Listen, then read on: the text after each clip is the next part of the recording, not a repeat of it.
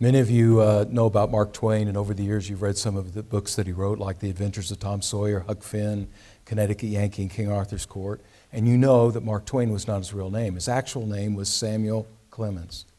So why the fictitious name? Why over the years did he prefer the pen name over the real name? Well, it had to do with his experiences on the Mississippi River.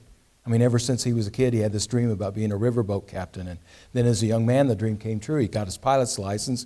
Now he could start navigating some of those big boats down the mighty Mississippi. And when he did that, he just had the time of his life.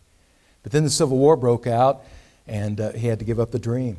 But even though he left his life on the Mississippi, he never lost his love for that place. So years later, when he started to write, he preferred that pseudonym to be known as Mark Twain. See, that's one of the expressions the guys would use when they would work on the riverboats because the waters of the Mississippi just never stay the same. Depending on the rain or the lack of the rain, the depth of the water just always fluctuating. So, in order to keep those big boats safe and to make sure they never run aground, you have to continually do a sounding. A sounding is just simply a way to check for the depth of the water. So, back in the 1800s, here's how they did it the lead man would come out to the front of the ship and he'd uh, take his measurement. And then he'd shout out to the pilot, Mark Twain meaning the water here is at least 12 feet deep, if not deeper, it's safe to move on. Now, the reason why I'm talking about all this is because the scripture we're going to study today, Acts chapter 27, we're going to find the Apostle Paul on a ship, a large ship, and they're in trouble. I mean, they've get, got caught in this big storm, and this boat's been blown way off course, and it's been weeks since anybody's seen the light of the, the sun or even a single star in the sky, which means it's been weeks since they've had any way to navigate or get their bearings. Because back in this day and time, they didn't have compasses, there were no computers, no technology of any kind. So the men on this ship, they're just totally lost out here in the middle of the Mediterranean Sea, about to encounter a tiny island that most of these sailors have never heard of before. So you get to verse 27, and one day in the darkness of the storm, these sailors, they can sense they're about to reach land.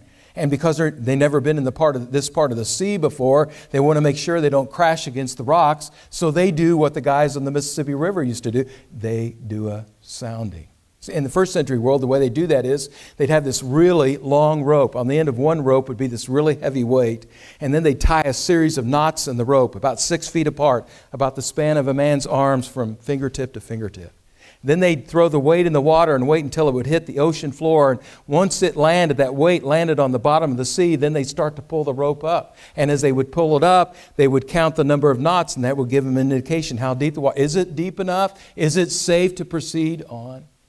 And then something else to keep in mind is as you're reading through this chapter, this is not the first time the Apostle Paul's ever been on a boat. In fact, by the time you get to chapter 27, he's been serving Jesus for almost 30 years now. And according to the book of Acts, he's already taken at least 11 trips over some part of the Mediterranean Sea on many different kinds of boats. So by the time you get to this chapter, the Apostle Paul has already traveled more than 3,000 miles by ship.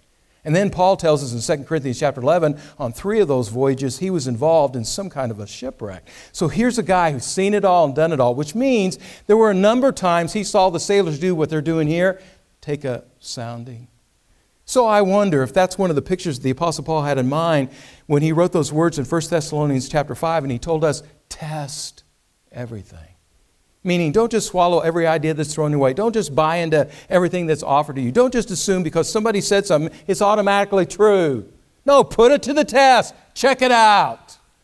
Whether you're watching a commercial on TV or you're reading an editorial in the newspaper or you're listening to an opinion being expressed on talk radio, do a sounding.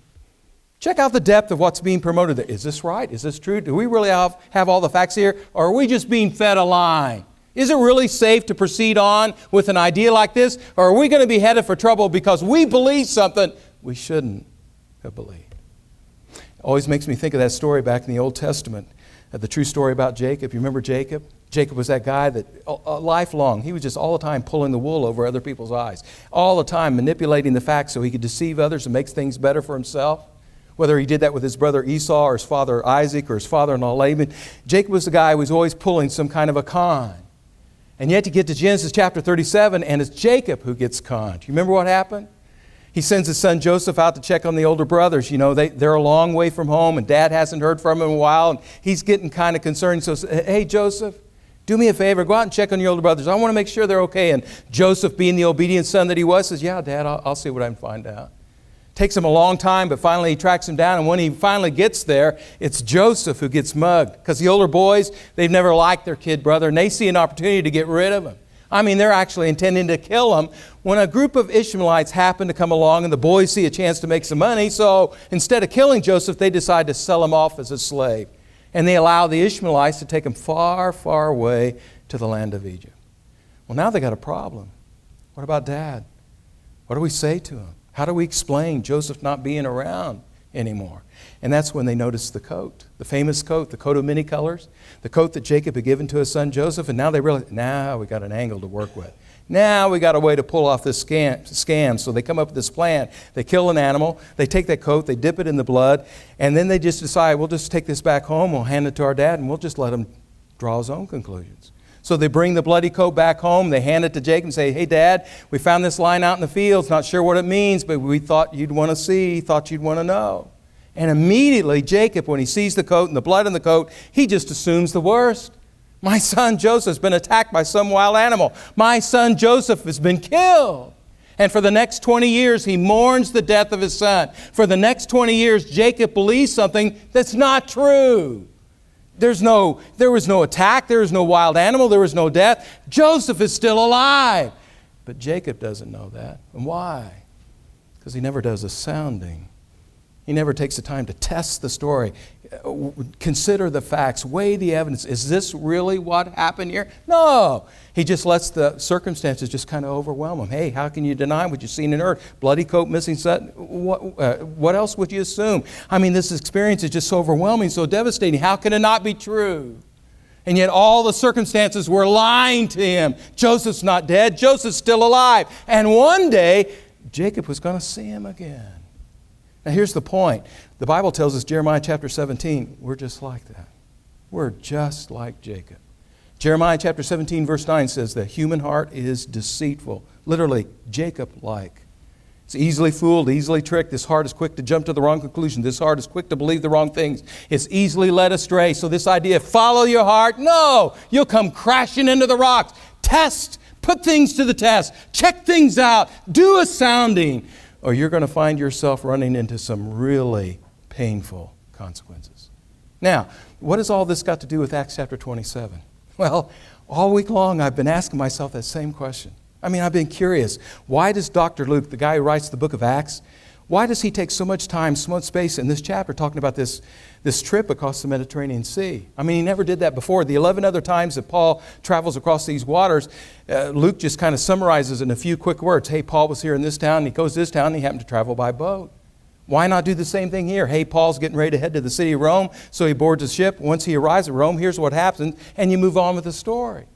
No, here in this chapter, he takes 44 verses just to talk about this ride that Paul's taken in a boat. Why so many words and why so many details when nowhere in this chapter is the gospel ever preached, and nowhere in this chapter does anybody end up becoming a Christian?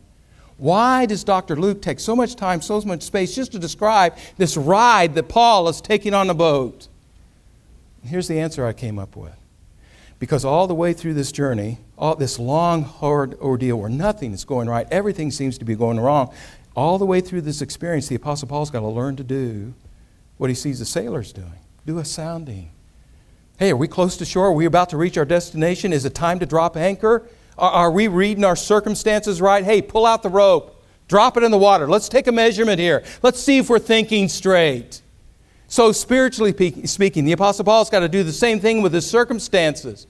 When nothing seems to be going right in his circumstances, if he doesn't do some kind of a sounding, his circumstances could lie to him, lead him to believe things about uh, God that are not true. That, man, with all these bad things happening, obviously he's not here, he's not involved, he must not care. Obviously, God's not in control.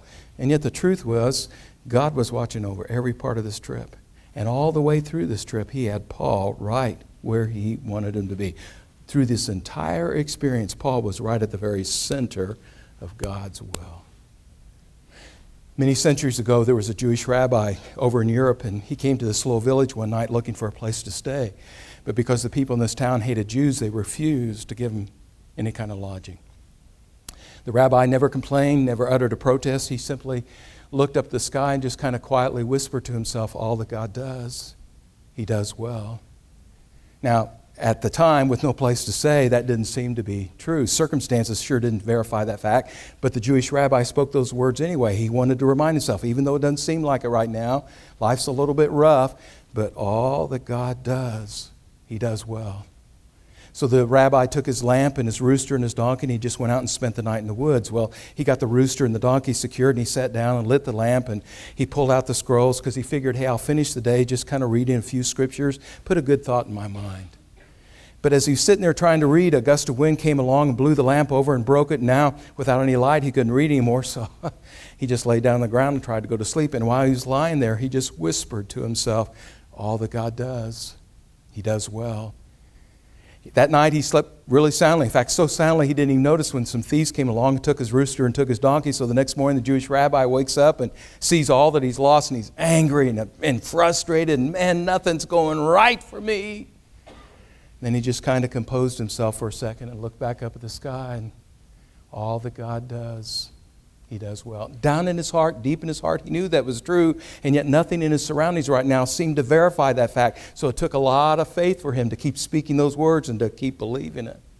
Later that morning, he decided to go back to town to see if he could possibly pick up some supplies. And yet, when he got back to that village, he was just horrified because in the middle of the night, some soldiers had come along and attacked the village and killed every one of the inhabitants.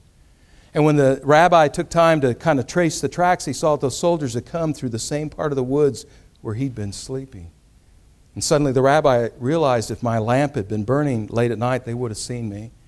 And if the rooster and donkey had not been taken, they would have created all kinds of commotion, and no doubt those soldiers would have taken my life too. And as he stood there and considered all the implications, suddenly there was this immense feeling of gratitude and reverence in his heart. And so the Jewish rabbi just bowed his head and spoke this word of praise all that God does, he does well. That's the experience of the Apostle Paul here in Acts chapter 27. Let's take a quick look. When you get to Acts chapter 27, the, uh, Paul's been serving Jesus for almost three decades, but all his travels have been in the eastern part of the Roman Empire. Well, now Paul wants to branch out. He wants to explore some new territory. He's ready to head west. He wants the city of Rome to now become his base of operations. And then, after working from there, kind of spread out to other places in Europe, countries like Spain, so, about three years before you get to Acts chapter 27, three years earlier, Paul wrote this letter to the church at Rome, telling about his desire to come there, want to meet you, get better acquainted with you, kind of work with you for a while. And then, if you don't mind, if you'd mind taking me on to some support, I'd like to travel to other places and plant churches in places like Spain and other places as well. Great idea, great plan. But then the Apostle Paul encounters this detour. Acts chapter 21. He comes back to the city Jerusalem, another one of those long trips across the Mediterranean Sea. He comes back to Jerusalem because the church here is struggling. They've gone through a horrible famine. They've been terribly persecuted. I mean, they're just taking it on the chin. So Paul's been going around gathering up this offering from all the churches in Europe and Asia to bring it back to help lift their spirits and really help them out. And yet, here in the midst of doing a good thing, while he's here in Jerusalem, he gets arrested and put in jail. So from Acts chapters 22 to chapter 26, for the next couple of years, you watch Paul as he's sitting there in prison. And because his enemies are all the time trying to find a way to get him executed, he is constantly having to stand trial and defend himself. Defending himself before Roman governors like Felix and Festus and speaking to kings like Herod Agrippa. And finally, Paul says, I want my case heard by Caesar himself. And because he's a Roman citizen, he has the right to make that request. So, chapter 27, now he's headed to Italy. Well, you got to keep in mind, in that day and time, when you're traveling by ship, a, a, a, trip from Israel to Italy, under really good conditions, you could make it in about five weeks. But it's going to be about six months before Paul ever gets there. First part of the trip, verses 1 to 6, Acts chapter 27, everything goes well. First 15 days, first 500 miles, man, everything's smooth, smooth sailing.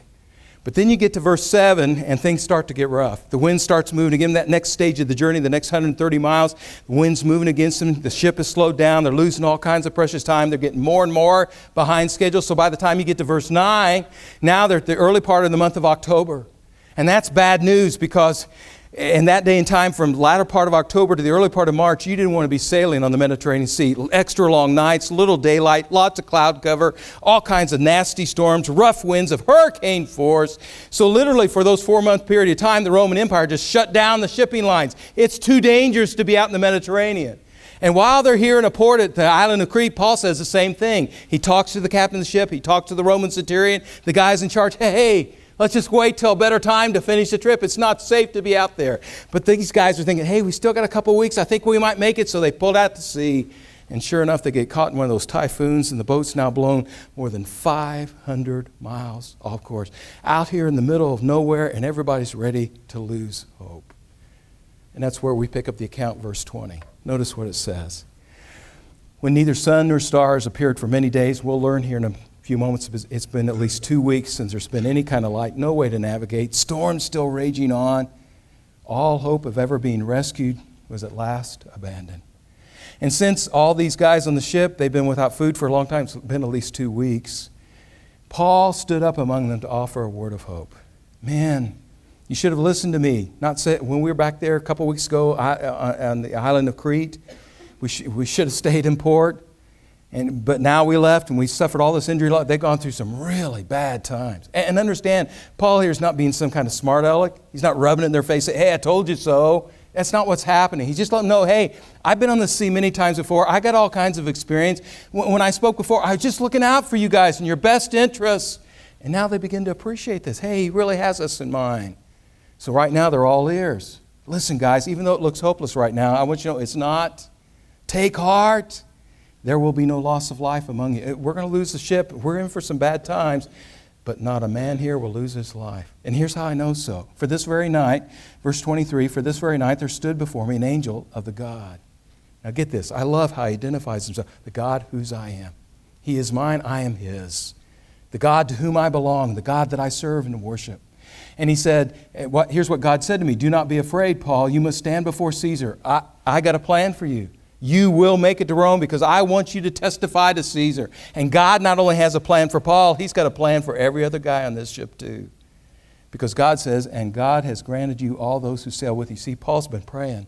And not just for himself, he's been praying that everybody else in this boat would be rescued as well. God's going to honor that prayer. So Paul says, verse 25, take heart, men. I have faith in, the God, in God that it will be exactly as he has said. And then he hey, be honest with you, we're still in for some rough times. We're going to run aground in some island, a little place called Malta. Well, here's what happens. When the 14 nights after, when the 14th night they come, as they were being driven across the Adriatic Sea, that's the middle part of the Mediterranean Sea, the sailors, they begin to sense we're getting close to land. So they took a sounding, found that right now they're in water, it's about 120 feet deep. They went a little further, they did a sounding again. Now they find they're in water about 90 feet deep. Yeah, we're getting close to some kind of place, and not knowing what the terrain is like, fearing that they might run into the rocks, they put down some anchors, four anchors, and they prayed for daylight. We just need some light to be able to see what's going on here. Well, some of the sailors have kind of pushed the panic button. Man, I don't think this is going to turn out well. I, I know what Paul said, but I'm not sure I buy that. So they're looking for a way to escape. And as the sailors were seeking to escape from the ship, they lowered this little lifeboat into the water under the pretense, oh, we're, we're not running away. We're just going to check out the anchors here. They weren't. Paul knew what they were up to. So Paul said to the centurion soldiers, you got the sailors, soldiers, navy, army. Right now, Paul's siding up with the army. He said to the centurion and the soldier says, unless these men stand ship, you can't be saved. So the soldiers, they kind of, they're kind of acting rationally. All they had to do is just put a guard here, guard the lifeboat. But they're so mad and so angry and frustrated. They say they're trying to run away with us. Yeah, and they just cut the rope and off goes the lifeboat. Oh man, what are we going to do now? And yet, in the midst of all this foolishness, God can still exercise His wisdom. See, you read through the rest of the chapter and you'll learn that. Uh, the ship hits a sandbar, so they, they run aground, and with the pounding of the waves, the ship itself falls apart, and yet all 276 passengers, in the midst of this raging storm, all 276 passengers make it safely to shore. That's astounding. See, about four years after this, there was a Jewish man by the name of Josephus, and he writes about this in one of his books. About the year 63 AD, he's traveling across the Mediterranean Sea on a ship that has 600 passengers. And they encountered one of these bad storms, so bad that they had to abandon ship. They're swimming all night long, and yet only 80 out of the 600 survive. That was typical of what happened out there in the Mediterranean Sea. The fact that all 276 passengers in this boat made it safely, and you got to understand, other than the sailors, none of these other guys knew how to swim and in the midst of a raging storm, they make it safely to shore. That's not natural, that's supernatural. It's the hand of God's uh, providence, God specially intervening in the circumstances to make sure that all things work together for good. So you step back from the scripture, and what do you learn? Instead of five weeks, it took Paul six months before he finally got to Rome. On that six month long detour, he had to be thinking, God, what are you up to? But it's during that six month period of time, as we're going to learn in Acts chapter 28, that Julius, the Roman centurion, the Roman soldier who's responsible for Paul, hey, I've got this prisoner, I'm supposed to get him to Rome. It's during that six month long period that he gets an opportunity to really get to know Paul.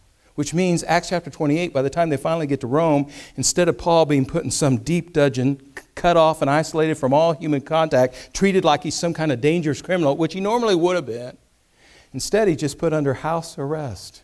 He used to stay in an apartment, one, two rooms. Yeah, he's still chained to a Roman guard, but now he's got some measure of freedom. He's allowed to have visitors, he can write books, he can still teach classes and hold seminars. And so, over the next two years, as he's there in Rome waiting to speak, have this trial with Caesar, over the next two years, he writes several of the books that we now have in the New Testament. Over the next two years, he gets an opportunity to witness to some of the Praetorian Guard, the elite of the Roman army. Over the next two years, he gets an opportunity to meet and get acquainted with and witness to some of the members of Caesar's own family. Over those next two years, he has an opportunity to touch and influence an incredible amount of significant people that otherwise he would have had no access to. And how did he get that access? Access. Because no doubt, when they finally got to Rome, it was Julius, the Roman centurion, said, Hey, this guy's no criminal. I just spent six months with Paul. We just went through six months of the most harrowing experiences of my entire life. And if it weren't for Paul, none of us would have made it safely to Rome. He literally saved our lives. This guy's no flight risk. Cut him some slack. And all of a sudden, a door was open that wouldn't have been open in any other way had not God taken Paul on this six month long detour. See, even though it was hard to see, especially in those moments he's in the storm out here at sea, even though it was hard to see at times, yet when Paul got to the end of his trip, he could look back and testify all that God does. He does well. I'll close with this. Down in uh, Knoxville, Tennessee, there's a preacher by the name of King Duncan, and he tells about this woman he knows, a young lady who wanted to go to India to serve as a missionary. She was just ready to go when her mother got involved in a serious car accident, really bad accident. So she delayed the trip, stayed behind to help her mom out. Well, over the next three years, her mom never got any better, and she died. Just before she died, the mother pulled her in one day and said, Honey, I want to ask a favor. I know you're anxious to get to India and you want to serve God there, and I think that's awesome. I'm all for that. But before you go to India, would you check on your sister? I don't think she's doing well mother died, and the young lady, she handled all the arrangements, and that was difficult to go through. Then she went out to California to check on her sister, and sure enough, she was struggling with some kind of strange virus, and she was seriously ill. So the young lady stayed around to help around the house. A couple months later, her sister died, and the young lady was just devastated. I lost my mother, lost my sister. I don't think I can take any more hits like this. She went back home to try to finish preparations. Hey, it's time for me to go to India when she learned that her sister's husband came down with that same strange virus, and a few weeks later he died, leaving behind five little children. Man, what's going to happen to the kids? Are they going to become orphans? And at that point in time, the young lady realized, I'm never going to get to India. My mission field's right here. I need, I, I know those kids better than anybody else. I need to care for those children. So she just moved to California, spent the rest of her days raising those five kids. And it wasn't until years later she began to understand what God was doing. Because once the five children were raised, three of the five went to India to serve as missionaries. Now, instead of one, there were three on the field. You see, because all those years, even though she encountered one closed door after another, God kept taking her on one detour after another, all those years because she chose to follow God's plan, not her plan. A greater good was accomplished. Listen, when you find yourself in a set of circumstances where it's hard to see and hard to believe, is God really here? Is He really involved? I wonder if He even cares. It's at that point in time you and I have got to do the same thing the apostle did. The apostle Paul did here. You got to do a sounding.